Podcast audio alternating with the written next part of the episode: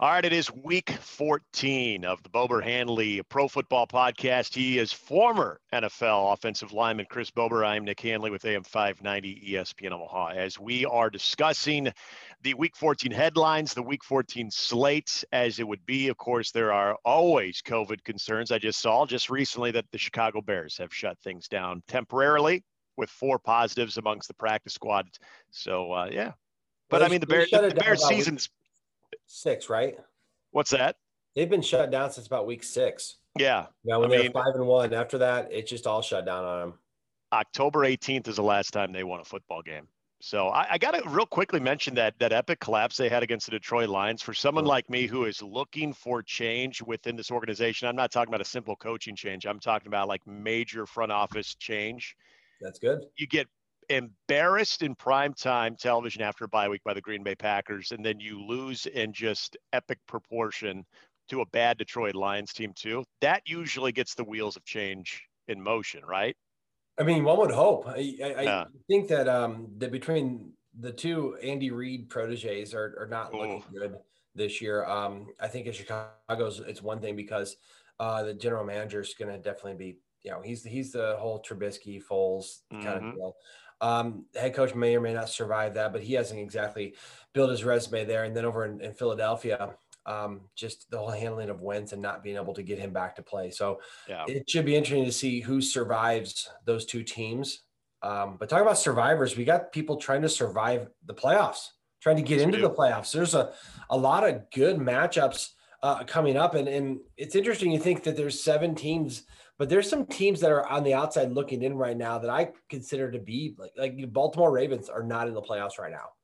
The Las Vegas Raiders not in the playoffs. The Patriots not in the playoffs. Mhm. Um, that's only on the AFC side, and on the NFC side, the Cardinals are out. Uh, the Bears, it's funny, they're the nine seed, which the Vikings yeah. are out. Um, it's it's it's going to come down to all this last month of football. You know, and I think one of the interesting areas to watch for is, something that we've kind of mocked the entire season is going to be who does emerge out of the NFC East. And all of a sudden, we're seeing two teams in particular playing hard, playing good football. I don't know what the, the necessary staying power is going to be for either team, but I want to bring up two of them. One you're very familiar with, the New York Giants. Uh, they went in with Colt McCoy. And I, I said, hey, I, I thought that they would cover. I did, I, but I also said I don't think they'll win. Hmm. Uh, they go and they not only cover, but they beat the Russell Wilson led Seattle Seahawks. That was an impressive win with not even your guy. I mean, not even Dan, Danny Dimes. So uh, the Giants are are surging, and then the one team to knock off the Pittsburgh Steelers to hand them their first loss. I mean, who would have thunk it on a, another afternoon game?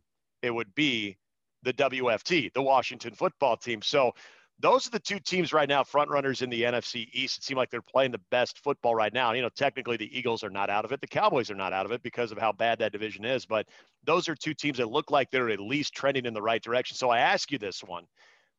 Which team do you feel not only will win this division, but could one of these teams actually be a difficult matchup for somebody in the first round playoffs, given that they will have at least one home field game, even though you won't really have fans? Well, it's very interesting that these two teams emerge um, out of 2020. This is uh, a, definitely a crazy year, but you have to give a lot of credit to the both organizations for for bringing in new coaches that can inspire change. Mhm. Um, Ron Rivera and what he's done down there. Uh, we've always known he's a good, really good coach, but to see what he's overcome with cancer this year Yeah. and how he's built that culture down there, and then of course Joe Judge, guy who's never been a head coach before, coming in, and and a lot of people like this guy as a coach, and he's trending definitely in the right direction. Um, so for each of these teams, I think that they're exactly the same right now. Like if you put them on the field, and if you, they played four games, one team would win two, the other team would win the other two. Now the Giants have the the the, the edge because they beat the the football team twice The this year. WFT, baby. WTF, WFT. But um, but here's the deal. I, I think the the Washington is who they are right now. Um, Alex Smith's their quarterback. They Mhm. don't have a dynamic playmaker at quarterback. Although I love Alex Smith, he just is not a guy that is going to win games for you. He's going to be a guy that doesn't lose games. You know what I mean? Um, their defense is stout. Uh, Yeah. Very similar to the Giants, who who with Graham as a D, DC down there. he he does an awesome job. Now he does a great job of using his personnel to his advantage. It, it kind of reminds me of John Fox. You know, when I was in New York, John Fox, who went on to, to, to great success as a head coach, um, he was the best I've seen at game planning uh, internally. Right, I, we would go to practice, and I was on the scout team because I was young, and the defensive players were were constantly thinking and knowing what was going on. He and he was he moved guys around. He put them in different situations. He, he knew the other team's tendencies and and that's what they're doing. They're just taking advantage of, of what the other team's giving them and taking away their best thing. So i give the edge probably to the giants but now for the reasons i talked about if daniel jones comes back then they actually have a dynamic playmaker quarterback yeah. washington doesn't um, you go to the playoffs you better have a quarterback that can win the fourth quarter and without right now colt mccoy who again commendable for not losing that game. He's not going to win a playoff game for you. And I don't yeah. think Alex Smith is either, honestly. Um, Daniel Jones, you you let him go in a playoff game, he might get you a win. I think that's a better bet than than anything Washington could put on the field. But of right now, they're very similar. Just let's see where the quarterback situation goes. Yeah, I totally agree with you. As long as Daniel Jones comes back, I, I would give the nod to the Giants. And you know, let me ask you also two things about either one of those teams in the playoffs. Okay, so they're going to host a game, and mm-hmm. first, let me let me ask you about Washington. The way that they're playing on offense, and you mentioned Alex Smith, kind of the the glorified game manager, but given his story with him behind center and him, you know, completing some passes, making some plays downfield, how much of a just kind of an uplifting presence is that given what he's able to do and how that can impact this offense? Let me so that would be my first question. Then the second question for both of these teams is it an advantage or disadvantage in the playoffs for these teams to be hosting what is going to be mainly an empty stadium, knowing that whoever comes in, whoever they play comes in, you know, you got to kind of generate that emotion I know they're professionals, everybody's paid to do their job, but not having the juice of the playoffs and the extra electricity in a home environment for either team, whether it's the away team or the home team, but just not having that stadium juice. Can that be an advantage for one of these two teams that, let's face it, whoever they play, they're still going to be considered the lesser opponent, even as the home team? Well, yeah, there's an advantage to playing at home. Even if it's not the crowd, you get to sleep in your own bed you get to be around your your family and and just be in your normal routine rather than traveling. Um, it's especially an advantage if a team has to travel from a pretty good distance to play. I remember we had to travel all the way to San Francisco to play in a playoff game, and we had to go a day early, right? Mm-hmm. Which totally screws up your rhythm, sleeping, timing, and everything. Um, but I think these teams this year have no, there's been no real crowd advantage. It's just more about being familiar with the field conditions, the yeah. stadium, things like that. Both these teams are going to be outdoor type teams. They both run the ball. Um, I am worried that that Washington, you know, Antonio Gibson, who they found as kind of their workhorse, all of a sudden goes down. That hurts them too. You know, they these teams rely on on playing small, right? Playing or playing big with their big guys, but keeping the score small. Yeah. And them not them losing Gibson hurts them a lot, I think. And the Giants have Wayne Gallman come out of nowhere and Alfred Morris. So they're they're not stellar either way, but mm-hmm. it is an advantage. I'd say it's an advantage to be at home. And for for Washington, I mean, can can Alex Smith kind of squeeze the juice as much as he possibly can out of this offense, just kind of given what he's gone through? I mean, he does have some skill. I mean, we, we know he's not considered an elite quarterback or even maybe in the second tier, but as far as game managers go, and then you couple that with what he's sort of persevered through, I mean, can that be a weapon for this offense? You know, I think it can be uh, with the right matchup. You know, if they're talking about the NFC and the wild card, if you can draw a team like Seattle who doesn't have a great pass rush, that's a different game than than drawing, uh, you know, a team that can get after the passer. Yeah. You know, and that's a much different scenario to um, be able to protect your quarterback and have time. Um, so that depends on who they who if they were make the playoffs, who they would draw in a matchup. Where the Giants, I think, match up a little better for more situations. Their O lines come along pretty good. Um, and if they get Daniel Jones back, he, the pass rush isn't as as a big of a factor as it is against Washington. But Alex Smith, if he gets a little time, he, he's got some some mojo, man. He he can do some things. Going back to the playoff picture right now and, and looking at the AFC, it's pretty cut and dry there. You know, you have the Chiefs as a, I mean, they've already clinched a, a playoff berth, obviously, but as the divisional champs in, in, the West, Pittsburgh, even with the loss, still consider them to be a very good team and a team that could have Super Bowl contention in the future. But also the Buffalo Bills, they played well.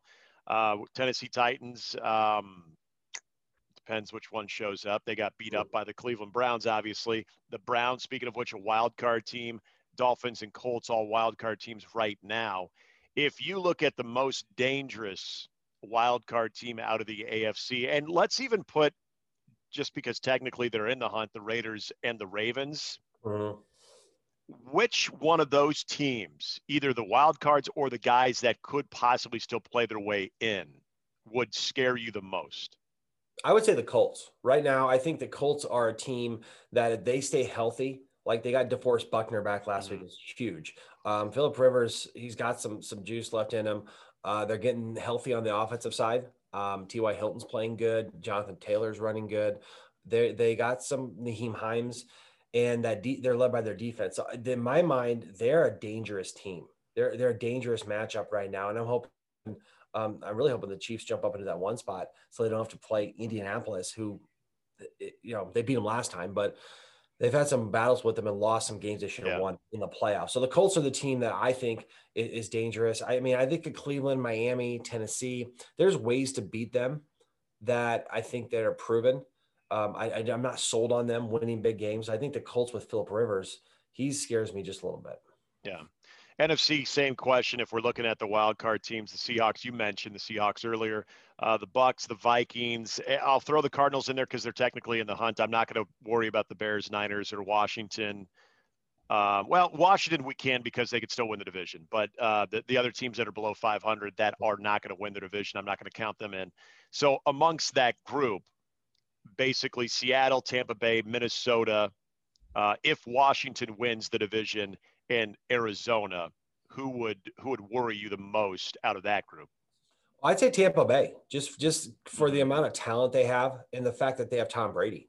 Right, there's a guy who uh, has shown even within the recent two three years ago that he can come back down 28 to three in a Super Bowl, and he's got some talent there. They just haven't been able to put it together thus far. And if you put him in a playoff game in a one game scenario, it's going to be hard to bet against Tom Brady, honestly even if he's not on the better team. So the, yeah. the Tom Brady getting in the playoffs is, is something I don't think anyone wants to see. I think it's going to happen, but um, he is going to be a tough out because he does not lose very often in the playoffs.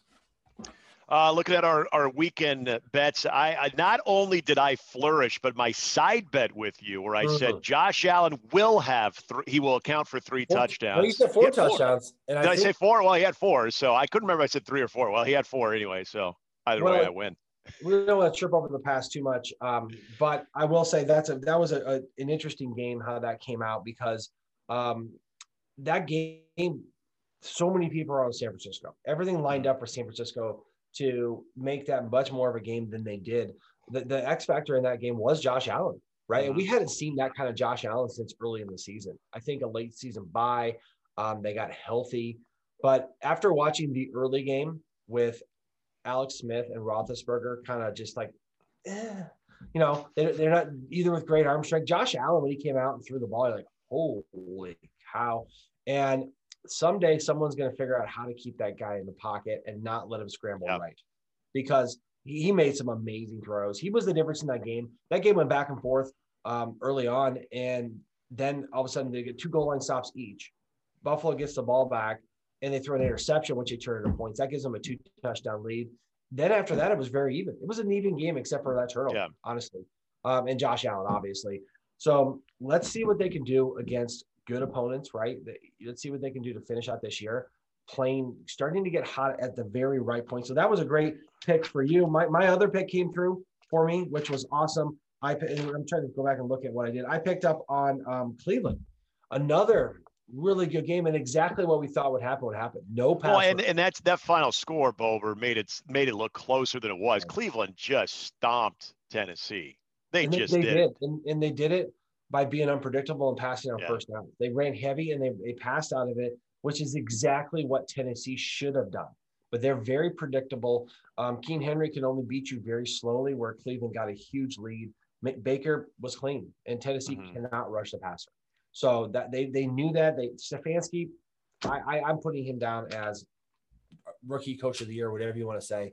He's done a marvelous job out there, maximizing what they got. Yeah, I think they have some tough games coming up, and they may not be a Super Bowl contender, but they're put together really well. That was that was a fun game to watch. I was so glad to see it. And then of course Green Bay beat up on, you know, your guys, um, and the Giants. I, I love to see come back and win that thing.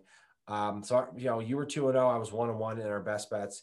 Um, I, it's funny because the other best bet I thought about uh, looking at was the Chargers because because no one predicted for them to, oh. get beat up that bad by by the Patriots. Um, but once again, it was a coaching mismatch. Belichick, who is great at the details, great at special teams. Just yeah, I mean, the, the, the defense and special teams are unbelievable. Uh, yeah, yeah, um, and and I gotta say, we're seeing Belichick play in a year when he doesn't have Tom Brady, and I think he's doing such a great job with what he has out there. They're technically in. I mean, they're in the hunt still. I don't think they make it. I think they dug themselves too big of a hole early on. But if that team were to make the playoffs, I have no problem saying this, Chris. I think that's the best coaching job we've seen from Bill Belichick ever, ever. Yeah. yeah. You look at the, the undefeated teams in the Super Bowls, but he just goes shows you how valuable he is. Yeah. Um, it'd be scary to think that if he gets some, just a few more players, the kind of team he can, if he can just get a quarterback, you know, right. Cam Newton was, I think, a wrong experiment. He's on the wrong side of, of age for him. But um, yeah, he, they're they're doing good. So we did we did okay last week. Um, this this this NFL starting to shape up. It, it there's some big games coming up that are gonna gonna make and break hearts this week. So, and going back to that Packers Eagles game, and I was texting you because I said, well, the Eagles are doing their very, or the Packers doing their very best to let the Eagles get a backdoor cover, and it didn't happen. But yeah. what did come out of that game is uh, a pretty big headline this week too, and that is Jalen Hurts will be the starter for the Eagles. We know how much money is on the books for the Philadelphia Eagles and Carson Wentz. I don't know if they're saying this because they know they have so much money invested into Carson Wentz or if this is what they really feel. But it almost sounds like, well, they're doing this to give Carson Wentz a little bit of a break. We're going to put him on the sideline, you know, just give him kind of a mental rest from everything and see if maybe he can reset it. The question I have for you is let's say Jalen Hurts comes out this week and plays well. We saw him do a, pretty nice job there towards the end of that Green Bay game. Uh, I mean, does Carson Wentz ever get his job back? And then what do the Eagles do in the offseason? Because I, I don't have the exact number in front of me, but if they decided to cut Carson Wentz, it's almost like 48 49 million dollars of dead money so that cannot be an option and i don't know what team in the nfl even the most quarterback desperate teams like my chicago bears would be willing to take on that contract given the fact that Carson Wentz looks like a shell of himself right now. And I don't know if anybody feels confident uh, with the amount of money that they'd have to take on that would want to make some type of uh, a trade proposal or, or get in, in bed with the Eagles on this one. Yeah, I, I think that given the, the facts of the situation, I think it's actually closer to like 60 million. It's it's huge. It's because they'd have to accelerate some bonuses. Um, if they cut him next year, Carson Wentz will be with the Eagles next year. I can guarantee that. He now, has to be right. I think what you got to see is you're looking at a major investment in a player like that, and that's more valuable than anyone else in that organization, mm-hmm. including the coach, including the GM. So if I were to say, I believe they pulled Carson out just to stop the train wreck, like yeah. get, just put him on the shelf. Say, well, we're gonna we're gonna build you back up, okay? And they have to next year bring in a coach whether it's a head coach or coordinator that can mm-hmm. develop him back to the player he was. You look at what Frank Reich did with him. Yeah. You need a guy like that. I mean, honestly, like go find a Frank Reich cloning. Hey, Matt Nagy coach. might be available.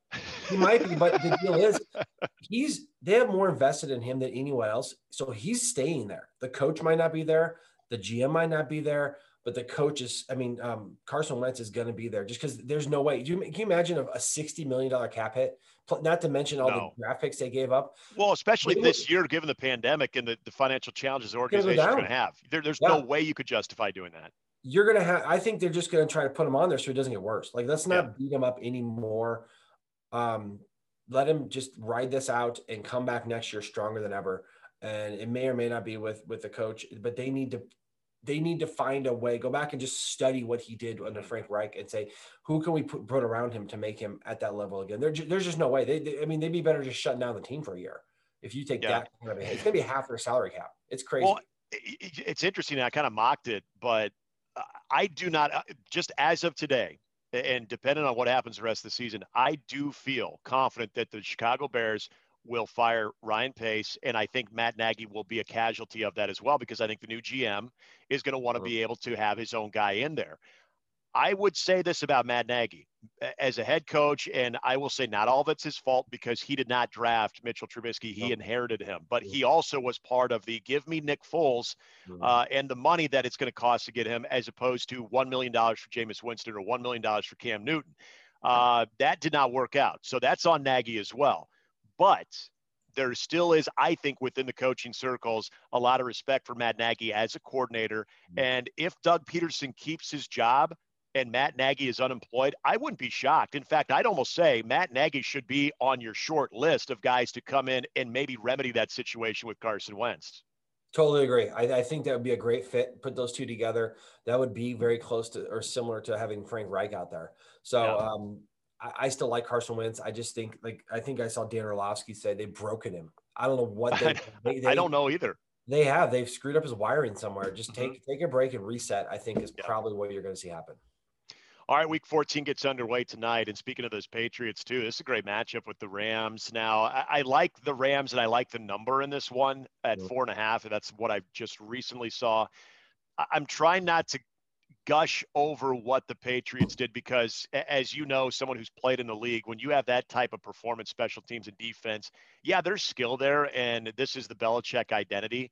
But to have all of those breaks go your way in that game and be able to win the way that they did, that's not something you could expect every week. The Rams, though, they uh, you know they they need to uh, kind of stay on top of this right now. This is going to be a good challenge because I love these types of matchups. The chess matchup between an offensive-minded guy like Sean McVay and Bill Belichick. It's that that Super Bowl rematch from a couple of years too.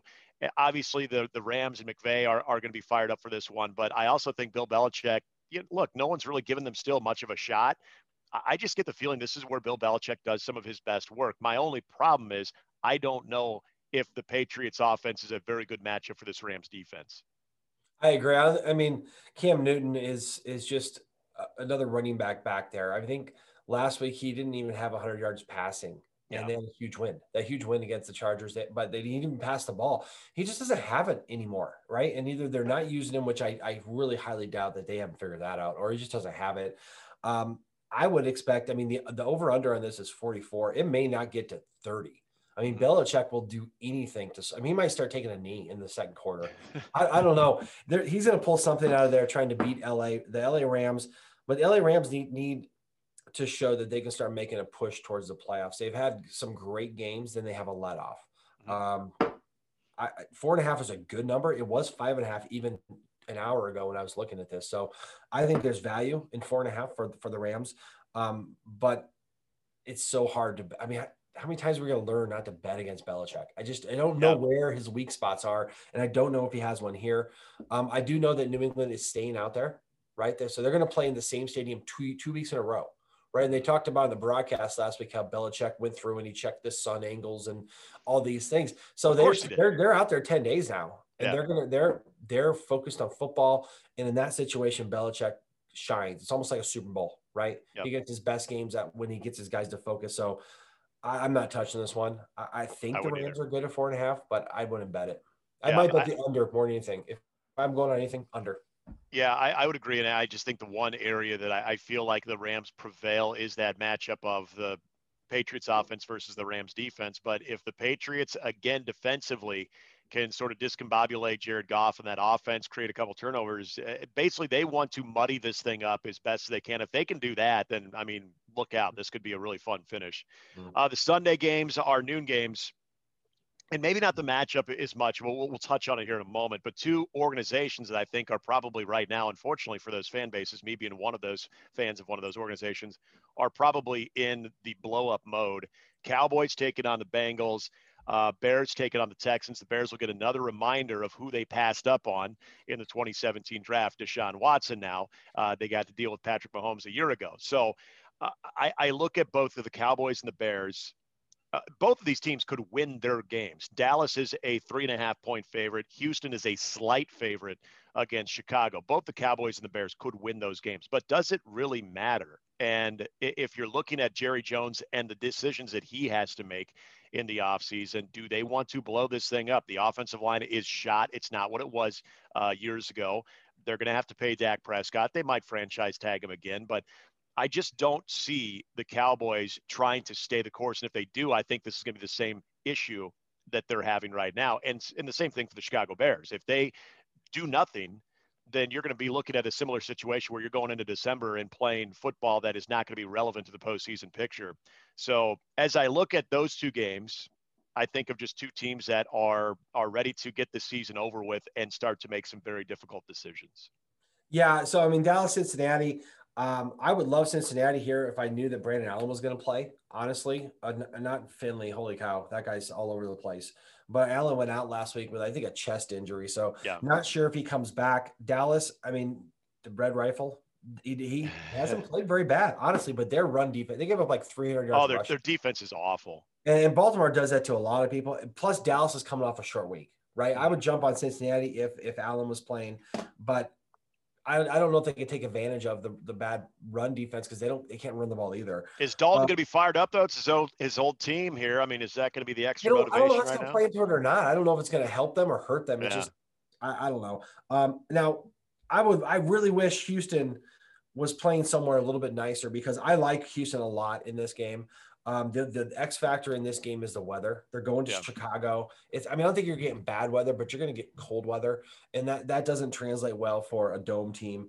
Um, Deshaun Watson. Last time they went up to Cleveland, you know, they only 30, 35 and partly sunny. That's what I just saw. Which is is chilly, man. It's gonna get. Yeah. It's gonna get. You know, Deshaun Watson last time he went to Cleveland in weather only scored seven points. So if it wasn't for the weather part here, I would jump all over Houston because I think that they could definitely definitely beat Chicago, and they're the better team. They should beat them, but the weather might keep Chicago around just a little bit. Yeah, um, the, the Bears defense, by the way, has been horrendous the last two weeks. I mean, even let Matthew Stafford throw for over 400 yards, and then what Green Bay did to him a week ago. Uh, prior to that, I mean, it, it, that's the that's been the one thing that the Bears have been able to lean on, and all of a sudden, that the last couple of weeks is completely absent. So, I mean, this who knows? They've carried them too long. I mean, they, yeah. so at some point, you can't do everything for a team and they just appeared to a team that's kind of mailed it in now. They're just I don't think you're going to get the number one ultimate effort. It's just so hard. There's a difference yeah. between playing for something and playing for nothing. All right, so the big one, the Kansas City Chiefs traveling to Miami to take on the Dolphins. Dolphins good defense of team. The Chiefs can score anytime against anybody. Uh, the Chiefs are a full touchdown favorite. Um, but we talk about this a lot. You bring this up a lot too. The travel, even though you're a little bit more centrally located in Kansas City as opposed to going from, say, LA to Miami, the travel all the way out there to Miami, the humidity and everything that kind of comes with uh, that type of home field advantage for the Dolphins. How do you see this one playing out? Um, it's hard to tell, honestly. I, I think I, seven's a big number, and Miami does so many things. Uh, Brian Flores and those guys, they've had a good – they've done a great job of winning at the little things, right? Defense, special teams, things like that. Um, so that could keep this game close. I mean, I don't think the Chiefs are in danger really of not being able to pull it out if they want. Mm-hmm. Um, but it's going to be interesting to see the Chiefs finally take a step forward and beat a team that they're way better than in with the point spread that they should right? To, to see them play four quarters, to see them be versatile on offense, not just dump it off to Kelce on third down when they need it, to see them take some shots and hit them, to see them run the ball when when they can. Um, it, it's a big. I, I wouldn't bet this game. I might bet the under if anything, but I I I just don't know. I'd love to see the Chiefs take a step forward and beat them yeah. by seven or more because that's how they should beat them. But to start like fine tuning their themselves towards the playoffs is where they need to go. If this is another close game where they have to come back, I think they're treading water. I think they need to start going forward. Uh, Cardinals Giants, uh, another opportunity for the Giants to well, first of all, they technically do lead the, the the NFC, so obviously trying to stay on top of that division. But also, again, if I think if we're going to continue to kind of see this team you know, making some waves as they get closer to the postseason, and if they do qualify the postseason, that they can actually handle a team in that first round. I think this is a great opportunity. Cardinals sitting there at six and six, they're desperate, so you know you're going to get a tremendous effort out of this uh, this talented Cardinals team, young team, a talented team. Uh, right now, Arizona is a slight favorite. I've seen by as much as two or one and a half points in this one. Uh, this is another game that I, I, just I don't think I'd feel confident confident in touching because I don't know exactly where Arizona is, and I do like the way the Giants are playing, but I also understand that the Giants are not a perfect team either. Yeah, especially if the Giants are going to roll out Colt McCoy, I would right. stay away from that because you just don't know what he has left in the tank. I mean, he won his first game since 2014 last week, mm-hmm. so I don't think I put a lot of of confidence in him. I'd love to see the defense win a close game here. There, I, I, my big thing in watching this is, is to see what Kyler Murray is going to do. He's only rushed the ball like five times in the last couple of games, yeah. you know, which is weird because I think he has a shoulder injury. So they're they're they're they're not functional without him being just dynamic, and he hasn't done that in a while. So this this could be a really good game. Maybe the Giants pull this out. Um, Arizona is just this team that you need Kyler Murray to, to kind of spark them to get going. If without it, they're they're very average. Uh, another, so you mentioned you kind of want to see the Chiefs get going. Mm-hmm. This next game, I want to see, and you mentioned the team wild card wise that could be a big time threat in the postseason, and I would agree in the Tampa Bay Buccaneers. This is a game against the Vikings that I really want to see the Buccaneers play the way that they should. Now, what their defense will be going up against with Dalvin Cook is going to be a significant task, but I think their defense has the parts to be able to slow that down and to put pressure on Kirk Cousins and win that battle. My question is the offense against is still a extremely depleted Minnesota Viking defense, especially in the secondary with all the weapons. Chris, I don't think there's any excuse mm. for the, the Buccaneers to stumble in this game. And if we are to take them serious, I think that's the offensive, the Tampa Bay offensive matchup against a depleted yet well coached Mike Zimmer defense for, for Minnesota. You got to see Tampa Bay take huge strides here, right? This is a great spot and a great match for Tampa, in my opinion. Uh, they're coming off a bye number one, which you know guys that are my age, like Tom Brady, definitely appreciate. They've had two good two close losses. They've lost by three points to the Chargers. And, I mean, the Rams and the Chiefs at home recently. So they're back home. They've been home for a while. Um, Minnesota's their last three games they've won have been against kind of inferior opponents. Yeah. And Tampa Bay actually can stop the run. You saw what they did to the Chiefs and what they did to the Rams. They have to be, they had to beat them throwing the ball. So they're they're tough up front, right? They they're not great on the back end if you have a dynamic pass pass game, but the Vikings don't. Not not without running the ball. So I right. think I think it's just a really good matchup for Tampa. Um, at six and a half, I mean, they're it's worth kind of probably taking a flyer on Tampa. I mean, I, I, I think they win by that or more. Um, I think they're totally in a different class than Minnesota, and this is a, the the the line here is going to be very differentiated between yeah. the playoff team and a non-playoff team. I think that's what happens. I just don't see Minnesota hanging in this game. Uh, two teams that are not in the playoff picture: the Carolina Panthers and the Broncos. Uh, Panthers hosting the Broncos. Carolina is actually a slight favorite in this one by three points. Uh, this is one that, I mean, unless you have an inside line on either one of these teams, I, I would say this is an absolute toss-up of a game. We've seen both teams on certain weekends sort of exceed expectations, but then we've also seen them kind of come back down to form of what we thought that they were. These are not good football teams, either one of them. We know what they're all trying to do for the future. So that's not to say that they're, you know, horrible organizations. I just don't. I don't look at either one of these teams and say, man, they are playing great football right now. So, uh, Broncos, Panthers, with the Panthers at last check, a three to two and a half point favorite. Uh, flip of the coin on this one for me. So I'm gonna actually go with. Oh God, I was gonna do this here. I like Denver in this spot. I like okay. Denver in this spot. Um, here's the deal. This all depends on is Christian McCaffrey coming back. Is, is it, right. they predict him to come back this week? I don't think he is. Is he? I don't know. I, it's it's still not it's not been completely ruled out as far as I know as of today. But I also don't know if it seems like he's trending for a return. Which it, eh, I'm with you that that could be a huge factor in on how you want to lean towards this game. Yeah, yeah. I'm going to try to do a little bit here because um, I know that Dave, DJ Moore is out. Right, yes. he tested positive. He's not going to be able to play. Carolina has several other players who test who, who are at least close contacts. So they're in that kind of mode of not having guys there. I think that hurts them. I think Denver, I got three and a half, and I, I like Denver three and a half. I do. I think they might lose by three, but I like the number three and a half. I like the underdog in this side, so I'm going to pick Denver as my my underdog this week. Okay. Um, oh God, I'm just I'm just gotta hope. come back. You good? I, you like okay? I, I like I like it here. I think that I honestly I think the under is worth looking at too. But Carolina just I mean if they especially if those those guys out, um, DJ Moore out. I know I, I like Denver. Denver's playing tough. They're playing for something now. I think that they're they're they're playing better football. Vic Fangio's had that has them going good. So I'm taking at three and a half. I'm taking them, and I'm just praying that McCaffrey doesn't come back. Uh, the next one, and this is going to be the team that I am taking. Uh, laying the points is going to be Tennessee against the Jaguars. Look, I like the way Jacksonville has been playing. They are they're fighting hard, but I think they also know that they can't really get into a position where they want too much success right now because they're in a dead heat right now with the New York Jets. We, we saw how the Jets handled the the late game strategy of uh, you know ah hail mary let's put everybody back no heck no we're gonna we're, Gregg Williams loses his job because he decides to go a domino blitz and it uh, it ends up backfiring as Vegas wins that game. So I think th- there are teams that understand that they're gonna they're gonna do some stuff that probably go against conventional wisdom just for the hell of it because at the end of the day if they lose that's probably going to benefit their organization more so than a win. The jaguars obviously in that position.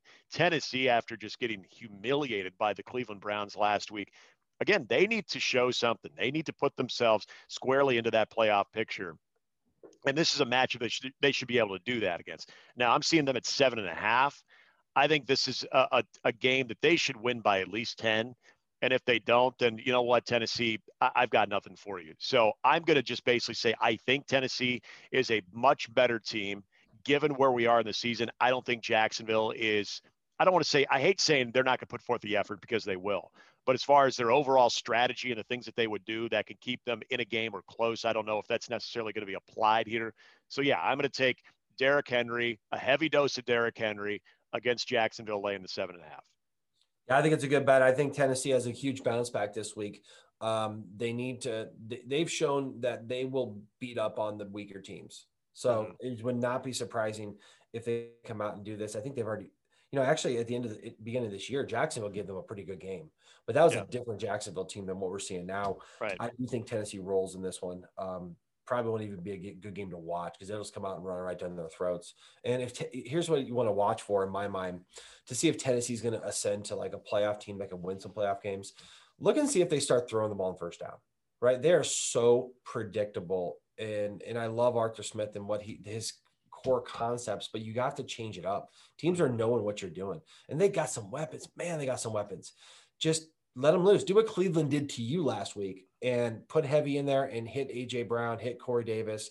Um, they if they do that, then they start being a team worth noticing. If they just run the ball with, with Henry and just you know they score four touchdowns running the ball, then who cares? That they've yeah. always shown they can do that. Let's see if they can go and be versatile and be a playoff caliber offense. Oh, by the way, they can't rush the passer either, which really yeah. Yeah. And it's a pressure. They pressured Baker Mayfield one time in the first half last week. That's it. You can't get there with four. Bring some pressure because Mayfield can't handle pressure, and they let him. They let him sit back there with nothing. Their their third down defense, Tennessee's, is bad. Mm. It, it just is. It's been bad all year. It, it hasn't improved. That's something that I think is going to hurt them in the postseason. So, um, I want to go back to that that that game um, last week where where you picked up on the four touchdowns with Buffalo. He throws four touchdowns. Why couldn't he throw one or two of them to Stefon Diggs, who's on my fantasy team? you know, he had zero touchdowns and he caught some balls, just no touchdowns. It's like, come on, your best yeah. guy's out there. Hit him for touchdowns. I'm sorry. I end up winning. I got the number one seed in my in my oh, playoffs. Oh well, then then what are you complaining about? Well, you, he's, he's trying to get style points, and you guys have like a playoff committee that you know seeds according on style points. It's kind of like the, the college football. Yeah, we have a committee. I'll sit in there and put seeds Jeez. in get get your number one seed and shut up. Okay, come on. I'm limping into it though, so who knows how long that lasts. Yeah. Um, speaking of limping in, there was a time that I I did feel the Las Vegas Raiders were a legitimate AFC mm. playoff team, and now they're the outside looking in. Let let's not sit there and celebrate their victory over the Jets. Okay, this team, honestly, if the Jets were in a different spot, this should be a six and six football team They get that win. Gregg Williams makes just a, a, a completely stupid decision. Hey, we're going to blitz everybody. Yeah, that's not smart. And, no one and likes it, it blew up. Yeah, right. So they win that game. They're seven and five, so the record looks okay. The Colts are eight and four. Colts are a slight favorite of uh, field goal or just slightly more, three to three and a half is what I'm seeing. I, I just I, I can't trust the Raiders anymore. Now, is there skill with this team? Absolutely. And I just think that when you look at this team that's two games above 500, I think it's kind of fraudulent. I just I, I, have not been happy with the Raiders in their attempt to sustain success throughout this season, where I do think there's obviously some great football within this team. I still think they're one of the most physical teams up front. They've got a great running back in Brandon Jacobs. I think Carr is more than capable quarterback. Defensively, they should be playing better. But this is the most incon. I think this is one of the most inconsistent teams I've seen in the entire league all throughout the season. And I don't know if that's a reflection on Jon Gruden or what, but I, there's no way I could roll with the Raiders on this one yet. I can't bet against them because I have no idea if this is a week that they show up and they play great football because they have that in them as well. Well, I'm going to bet against the Raiders. I, I have I have Indy India at minus two and a half when I pulled that this morning. Okay. So if they're giving me two and a half points, I'll take Indianapolis. I think they're dangerous. I think they finally got their guys back on defense, which is going to be a problem. The the Raiders don't have Josh Jacobs. That hurts them right. big time it hurts me too because he's on my fantasy team. So he can be out this week. Just have him come back next week and I have to play someone. Um, Indy's in a good spot, I think. I think Vegas is just they're just kind of lost for an identity, right? And and Gruden's got to get that figured out. But without Josh Jacobs, I think they become one dimensional, and that is a bad place to be against this Colts defense, who in a dome on turf is very fast. They're very physical. Um, the other thing that comes up is the Raiders cannot rush the football either. I mean, excuse me, rush the passer. Yeah. Right. They, they, are just not a team that's going to get sacks. They got to bring pressure. And I think Philip Rivers is, is very salty, right? He's playing some good football. The Colts have, you know, Taylor. I think Jonathan Taylor's playing well. They got that kid from USC, Pittman. Um, T.Y. Hilton showing up. Nyheim Hines. I, I, like Indy this game. Two and a half points. I'll, I'll take them as my best bet this week to um to beat beat the Raiders by by two and a half or more. I was so tempted to uh, go with this next game as my uh, my underdog, but I'm not going to do it. Jets Seahawks. Uh, it's a big number. It's the only reason I say I, the, the, Jets are, you know, they're they're just they're playing out the season. It's what they're doing. The Seahawks they have to win this game, but the number I'm seeing, I don't know what you're seeing right now. I got 13 and a half. Um, is what Seattle would be laying in this one. I, I mean, Seattle should be a team that can cover that, but I don't. I I I think Seattle wins. Don't get me wrong. I mean, I, the the Jets are not going to allow themselves to win a football game, but Seattle, I'm just. I was so high on in the first half, and right now I just have more questions than answers. That loss that they had to the Giants. I mean, good for the Giants for playing better football, but hey, if you're to be taken serious as a legit playoff team that can make a run at the Saints or anybody else in the NFC, you got to win that football game. So, I mean, I think the Seahawks win, but I'm not going to say there's really any style points here. Yeah, I, agree. I, I, think that I would lean towards the Jets. I wouldn't bet them because that number. I lean towards them covering the spread. That's um, kind of where I was, but I I, I figured no, it's still the Jets. Yeah, it, it is still the Jets, and, and Seattle just you just don't know. I mean, how, where did Russell Wilson go, right? And DK yeah. Metcalf, um, who the, the guy I was playing against last week had both those guys on his fantasy team, and they just didn't do anything. Uh, so thank you uh, Giants. Mm-hmm. But yeah, I, this is a, a, pot. there's a lot of big numbers this week. So I, I, think what I'm seeing a lot of pro bettors doing is teasing legs down. So what you can do is you can take two teams and tease them, you know, plus or minus six. And if you bet them together, you're going to pay 110, 115 for that bet. But um, there's a lot of good teasers legs this week, right? If you take Seattle down to a certain point, and then and then do that, or you can take Detroit uh, or Green Bay down. You can take a lot of big numbers down, and, and teams that easily cover those. So it's hard to bet big numbers, but maybe some teaser legs are what people want to do out there.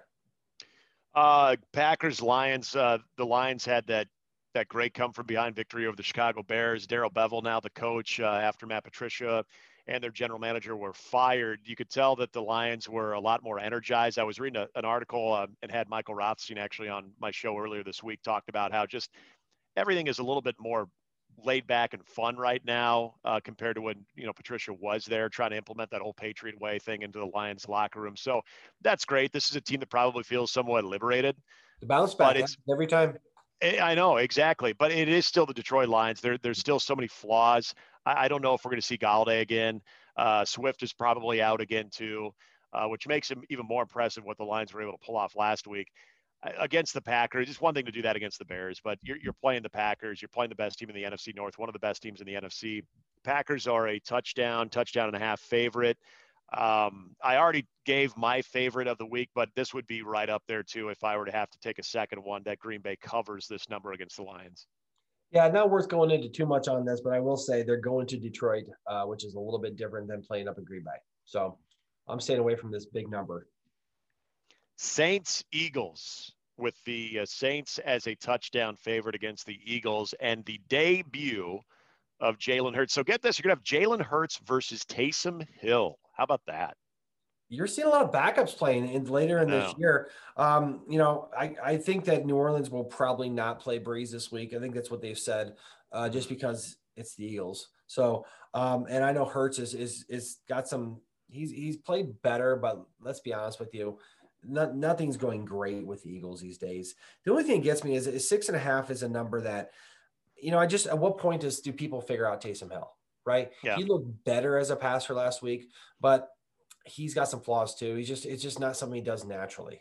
So let's see if they can do that. Philly actually does decent, especially early in games against a run. So if they can bottle him up, um, what really gets me, especially because he's on my fantasy team, is how little they're using Alvin Kamara yeah. with Taysom Hill, right? He's, I feel like that's a weapon that they're just kind of wasting. Um, Drew Brees knew how to get him the ball on checkdowns, on screens. You know, he's not a he's not a inside runner per se, but I think that with Taysom Hill, it takes away from this really dynamic back in Alvin Kamara kind of in limbo few weeks with Taysom Hill in there. So let's again, I, I don't know about this game. I wouldn't bet it because I don't know when people are going to figure him out. And he has, he has, he's got to have a bad game. He's right on the edge yeah. of, of, making some interceptions, some turnovers.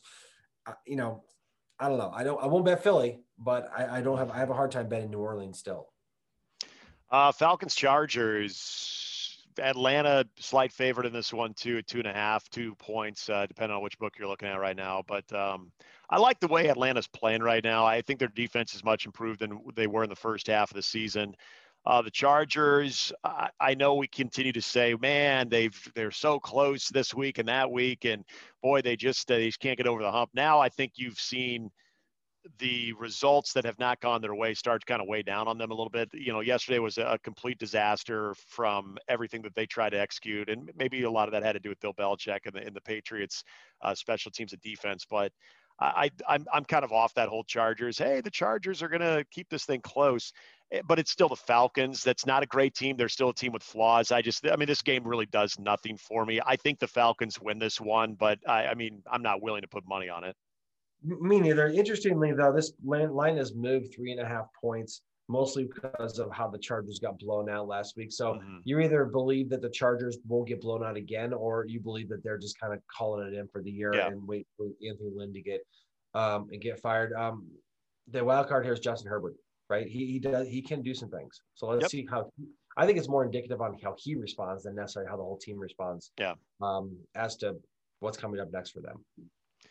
The WFT taking on the San Francisco 49ers. Of course, the game will be in Arizona, even though it's a home game for the uh, the Niners. Uh, Washington, I'm sorry, uh, San Francisco is a three point favorite um, in what I'm looking at right now. This one is tempting, I think, for a lot of people because of what Washington just did against Pittsburgh. But this is that classic, in my opinion, and I might be totally wrong, that classic knee jerk reaction of, well, if they can beat the Steelers, they can definitely beat the 49ers, right? Mm, I'm not going to go that far. In fact, I actually think the Niners win this game. I, I do too. I think three is a good number for them. Um, I, I, I'm a little stung because they beat, they let me down last week. But San Francisco, you know, they are technically on the road, but they're still down there. They didn't leave, mm. they're staying there. They're familiar with what they're doing right now. And I think Washington does have a letdown. Um, I think they beat the Steelers because the Steelers are not in a good place right now. And they're they're not they think they're at that level. They're not. I think the Niners handle them pretty good here. Um, a good a good bounce back for them for the Niners yeah to, to build off of. I, I I'm not gonna say it's my best bet, but I, I like the Niners at three. I think that's a good number. Uh, Sunday night game. Now, I, am curious, what are you seeing this line at the Bills and the Steelers? I, I'm seeing it at the Bills laying two and a half, mm-hmm. but yeah. I know that that one is moved by a point here and there. Well, that was kind of funny. That's moved five points. Think about this. It was opened up at at Buffalo plus two and a half. Now it's at Buffalo minus two and a half. Okay. And they beat both these teams. Obviously, Buffalo went out there and had a great game on the West Coast, and Pittsburgh laid an egg. Mm-hmm. Um, so they have Buffalo favored two and a half. It's this is, uh, you know, you think of a team that was undefeated last week, all of a sudden they're an underdog.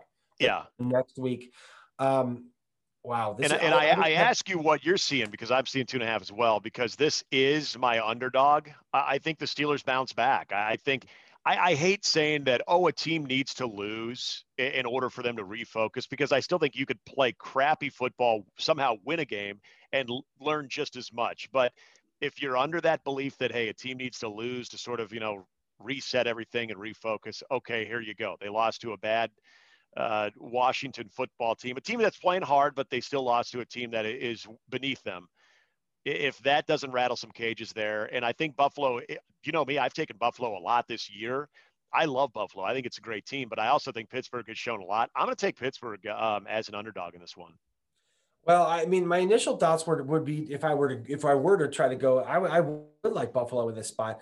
Um, the thing that gets me is is I want to see whether or not Pittsburgh does bounce back, right? I think they're going to get Conner back this week, which which mm-hmm. will be huge, right? You, Roethlisberger's just not in the place where you can throw a game every game at him and make him win the game.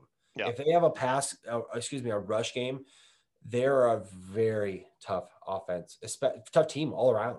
But if they don't run the ball and become one dimensional, right, that's harder. You know, looking at at Pittsburgh you know, they got Cincinnati, Indianapolis, and Cleveland coming up. So they got some tough games. I mean, not Cincinnati, but um, and then Buffalo's got Denver, you know, they got Miami and they got the Patriots.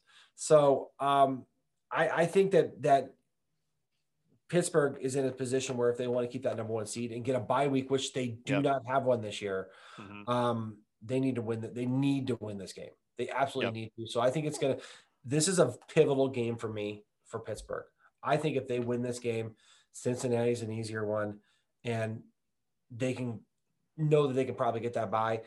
But if they lose this game, they're in bad shape. I think. I think that that all this momentum they build up kind of goes backwards if they lose this game. So they have. Yeah, to- I mean, this is this is a, a playoff type game. I mean, this is going to test their playoff mettle uh, for the Steelers. We know they're a playoff team, but are we are we to I think the conversation we have about the Steelers right now, and maybe to some degree about the Bills, are they good enough to beat the Kansas City Chiefs in the playoffs if those paths cross? And this is an opportunity for both of those teams, but I think especially the Steelers now coming off of their first loss to sort of uh, get that narrative back about this team being a legitimate Super Bowl contending team. They win this game, I think they're right back there. But if they lose to a good Bills team, mind you, I, I'm with you. I think people start to kind of wonder, all right, is this a team that it's kind of finally getting uh, you know, things are kind of catching up to them now. So I think it's a great opportunity though for the Steelers. So that's why I'm going to take them in this one as my best bet as an underdog. Yeah, and I think I think um, Steelers might coax um, your boy Josh Allen in a couple turnovers. Yeah, if he does that, that's how they that's how they lose this game, is turnovers. Monday night, uh, Browns Ravens. Man, the Ravens are a weird team to watch anymore. I mean, it's just I, I, didn't I didn't think they would be as good as they were a year ago going into this season, but I also thought they'd be a lot better than what they showed. Now, hey, good good job. You beat up on the Cowboys this week. That's awesome. Pat mm-hmm. yourself on the back. But as far as beating teams that matter, postseason teams like the Cleveland Browns, I, I like Cleveland in this game uh, because they are running the football. They've got the two-headed monster, and defensively, they're healthy. Myles Garrett back. Uh, you mentioned Stefanski as you know rookie coach of the year. I would agree because I, I, think, and if I'm a Browns fan, I'm even more frustrated with Freddie Kitchens because of how much pressure that they put on Baker Mayfield. The thing I love about Stefanski is he's saying, Baker, you don't need to win us games. We've got a good offensive line. We've got a good rushing attack. You just do the things that we need you to do when we need you to do that. Be unpredictable. Uh, as you as you pointed out, throwing on first down every now and then, but also leaning on the, the, the ground attack. I just feel like they've put Baker in such a better position this year. And folks, they're doing this without Odell Beckham Jr. as well. So I just like where the Browns are, and I, I just I think there's an identity crisis with the Baltimore Ravens right now. So I just I cannot see, um, I can't see I can't see the Ravens winning this game. I really can't. Um, so this this is like a, a, a pivotal moment, I think, for Cleveland, and I don't know which way it goes. Right? I mean, let's never forget they lost thirty-eight to six to the Ravens to start the season. Mm-hmm. Um, Cleveland, they beat the Colts and they beat the Titans. They beat two teams with winning records, and they both got them on on matchup on spots. Right? Um, they lost to the Ravens and Steelers, big each of them, and they lost to the Ra- they lost to the Raiders at home in the weather. So this will be a, in my mind, this is the game that either Cleveland is for real there or they aren't. It's a validation but game. Yep. It, it, really is. And I think it's gonna be an awesome game. These, these are very similar teams. Um, the difference in this game, to my mind, is going to be whether or not Baltimore can finally get some pass rush. Right, they, they really have not been able to rush the passer. They, they do some exotic type blitzes, which I think you might see because Mayfield's not this a guy who deals with that well. Um, yeah. Low scoring game. I would bet the under on this. It's 46 and a half now. I totally bet the under because Baltimore, all they're going to do is run the ball. It's all they can do, right? Mm-hmm. So this game will go fast, right? Both these teams run the ball and the clock will just keep ticking with that with very little time to score points. I don't have a inkling either way. I mean, it's going to be a really good game. I mean, this is going to be a great Monday Night Football game, I think. And Cleveland, let's see if whether or not they can – win a, an important game. This, if they don't, then write them off because then they're not there. They, yeah. All year long, we're talking about how good Cleveland can be, but they've already got killed by the Ravens and Steelers earlier this year. So yeah. this is the game for them to either step up or not. It, it's just time. As of now, no Tuesday night game. Um, again, the, the news today is uh, the Chicago Bears have closed their facility with a fourth positive test. They're scheduled to play the Texans, so we'll see what that leads to, if that would lead to possibly uh, delaying that game to maybe a second Monday night game or a Tuesday game. We'll find out. So I feel like every time we we see one of these tests uh, come back, or one of these teams have you know just a couple, and and with the Bears, it sound like three of practice squad players had tested positive. So not sure if it's a fourth practice squad or what. Keep an eye on that one. But as of now, the schedule is normal. We got football tonight. We've got a full slate of games on Sunday to Sunday night, and then one game on Monday, but that could change here in COVID, as we know. Yeah, we're getting a little spoiled with football almost every night of the I know. Week. I don't know if I like it or not. I just find myself watching more football. Um, if it's a good game, I mean, put throwing the Bears on Tuesday night. It's like I don't. I, I, don't. I don't want no more. If, if, they do it, do it during the day. Give them the Steelers yeah. treatment where they have matinee football, so everybody's working and cannot see the embarrassment that Deshaun Watson will just run all over the Chicago Bears. Because yeah, although actually no, I take that back. Put them on prime time because if they're going to get embarrassed again, I need I need these things to happen. So ownership has to make drastic changes. Well, it's you know what the Chiefs were like that for a long time too, right? They couldn't get a quarterback, they couldn't draft a quarterback, and now now look at them. Um, yeah. So maybe they're the next version of the Chiefs. You know, oh gosh, you're too kind, nice, right? yeah. Well, enjoy the football tonight. Enjoy week 14, and we will see where it takes us uh, next week as we get even closer to the final stretch of this regular season. It's been crazy. We're getting there. That's the, the most important thing right now, Chris, is we're actually getting there. We can see the finish line. Uh, it's been a struggle at times, but uh, they're they're powering through it, and that's all we can hope for. The NFL will finish this thing out. I promise you. I agree. Have a good one, man. We'll see, we'll see you next time. Good luck. It's not a game. It's a